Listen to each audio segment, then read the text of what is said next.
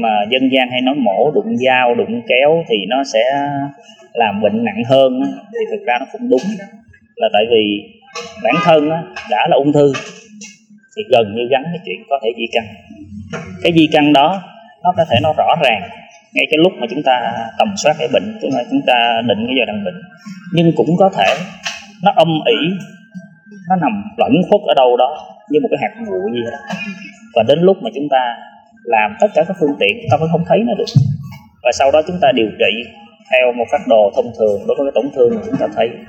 Nhưng mà có thể 2 năm 3 năm sau, những cái tổn thương mà tiềm ẩn, nó sẽ phát hiện, phát ờ, nó hủy nó nó sẽ sống dậy. Là đối với ung thư đường tiêu hóa nói chung là điều trị mà chủ yếu nhất, mà có thể mang lại cái hiệu quả mà khỏi bệnh cao nhất, đó là mổ. Thưa quý vị, ung thư là một thách thức đối với bất kỳ ai nhận được lời chẩn đoán này. Nhiều người đã phải đối mặt với những cảm xúc phức tạp như lo sợ, hoang mang và bất an. Trong quá trình điều trị ung thư, phẫu thuật thường là một phần không thể thiếu nhằm loại bỏ khối u hoặc giảm thiểu sự lây lan của bệnh. Tuy nhiên trong thực tế có những bệnh nhân, người nhà khi bị ung thư, các bác sĩ có chỉ định phẫu thuật lại kiên quyết không chịu mổ vì sợ đụng dao, đụng kéo khiến bệnh nặng thêm. Để giải đáp cho nỗi lo này, bác sĩ Đặng Huy Quốc Thắng, trưởng khoa ngoại ngực bụng, bệnh viện ung bướu, thành phố Hồ Chí Minh cho biết, khi bệnh nhân phát hiện bị ung thư, người bệnh sẽ được bác sĩ chuyên khoa thăm khám để quyết định giai đoạn ung thư đó có nên mổ hay không và tham vấn về lợi ích của việc mổ. Thì uh, thực ra đầu tiên phải thấy là trước mắt cái chuyện mổ xẻ hay không thì à, sẽ phải à, được khám một bác sĩ chuyên khoa, một bác sĩ chuyên khoa để người ta quyết định rằng là giai đoạn đó nên mổ hay không nên mổ. À, và mổ nó sẽ đem lại những lợi ích gì? Đó là nói chung nói chung. Còn à, dĩ nhiên thì chúng ta sẽ thấy cái chuyện mà dân gian hay nói mổ đụng dao đụng kéo thì nó sẽ làm bệnh nặng hơn thì thực ra nó cũng đúng.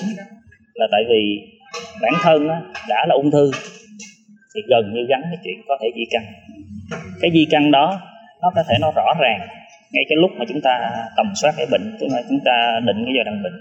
Nhưng cũng có thể nó âm ỉ nó nằm lẫn khuất ở đâu đó như một cái hạt bụi gì đó.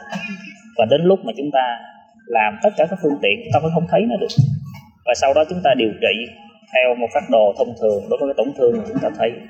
Nhưng mà có thể 2 năm 3 năm sau những cái tổn thương mà tiềm ẩn nó sẽ phát hiện phát ờ, uh, huy nó nó sẽ sống dậy. Nó sẽ bắt đầu nó nổi lên. Và khi đó thì mọi người nói đó tại do là, là, là mình mổ thì nó mới nổi ra cái cục đó. Nhưng mà thực ra không nhiều khi nó đã tiềm ẩn lâu lắm rồi. Rồi đến một ngày đẹp trời nó sẽ phát triển. Thì cái đó là nó là một cái lý thuyết mà thông thường chúng ta thấy. Nó còn có cái chuyện lý thuyết nữa tức là có những cái tế bào gọi là ngủ yên và những tế bào hoạt động trong cái khối ung thư đó.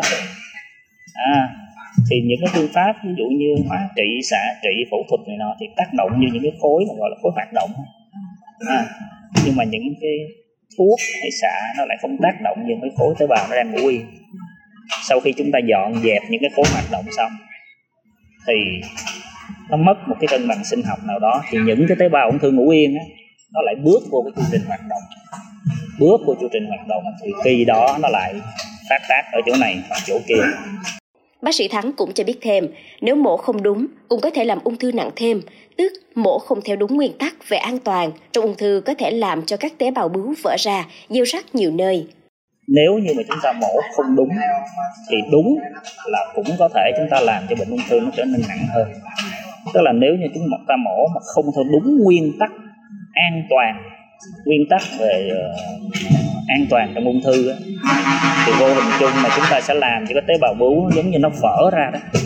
Vỡ ra thì là tế bào bướu nó sẽ gieo rắc ở chỗ này, gieo rắc ở chỗ kia. Đó, thì do đó thì nếu như vậy thì cái lỗi mà người ta nói gọi là lỗi do dao kéo cũng có một phần đúng.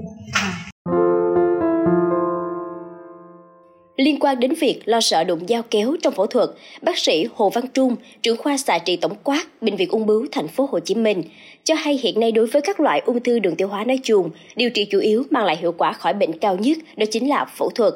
Là đối với ung thư đường tiêu hóa nói chung là điều trị mà chủ yếu nhất mà có thể mang lại cái hiệu quả mà khỏi bệnh cao nhất đó là mổ tại vì trong thực tế là gặp nhiều bệnh nhân nhiều người nhà kiên quyết không chịu mổ vì lý do sợ cái này cái kia hoặc là sợ đụng dao đụng kéo giống như vấn đề nãy bác sĩ thắng nói.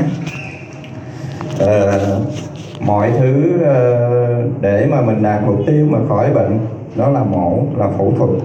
Và tùy theo cái vị trí của ruột của đường tiêu hóa nó nằm ở đoạn nào thì sẽ có cái cách phẫu thuật khác nhau. Và nếu mà mọi người đều sợ mổ, thì kể như là mình chấp nhận cái nguy cơ, nhiều khả năng là mình không có hết bệnh được. Và đối với giai đoạn sớm thì bác sĩ mới khuyên mổ. Tại vì rất nhiều trường hợp là bệnh nhân ờ, nghe bác sĩ mổ, nói mổ một cái là bỏ đi về luôn.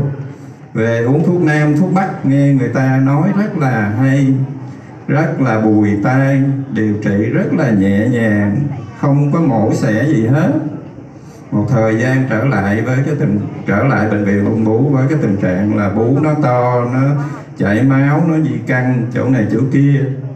Thì lúc đó là các bác sĩ ở đây thì cũng không còn cách nào để mà cứu mình được. Và lúc đó cái khả năng khỏi bệnh hầu như là rất là thấp. Dù chúng ta có điều trị cỡ nào, thuốc mạnh bao nhiêu, cái khả năng mà khỏi bệnh đó hầu như là không có thành ra cái đó là một cái ờ, vấn đề mà trong thực hành hàng ngày á, thì ờ, các bác sĩ ung bú á, đối diện rất là nhiều và rất là đau lòng khi mà phải gặp bệnh nhân quay trở lại với cái giai đoạn rất là nặng Thưa quý vị, nhiều bệnh nhân khi nhận được thông báo về bệnh ung thư thường tỏ ra lo sợ và ám ảnh trước viễn cảnh phải đối diện với phẫu thuật. Dù vậy, cần nhớ rằng việc sử dụng dao kéo không phải luôn dẫn đến kết quả tồi tệ, mà nó có thể giúp cải thiện tình trạng sức khỏe và chất lượng cuộc sống của bệnh nhân. Đội ngũ y tế luôn lựa chọn phương pháp phẫu thuật phù hợp nhất dựa trên từng trường hợp cụ thể và tình trạng sức khỏe của bệnh nhân. Qua những tiến bộ trong y học, các phẫu thuật ngày nay thường được thực hiện bằng cách tiếp cận nhẹ nhàng, giúp giảm thiểu tổn thương và tối ưu hóa quá trình hồi phục sau mổ. Bên cạnh đó, người bệnh cần khám đúng các cơ sở chuyên khoa về bệnh lý ung thư vì trong điều trị ung thư sẽ có nguyên tắc riêng phối hợp nhiều thứ, phẫu thuật, xạ trị, hóa trị.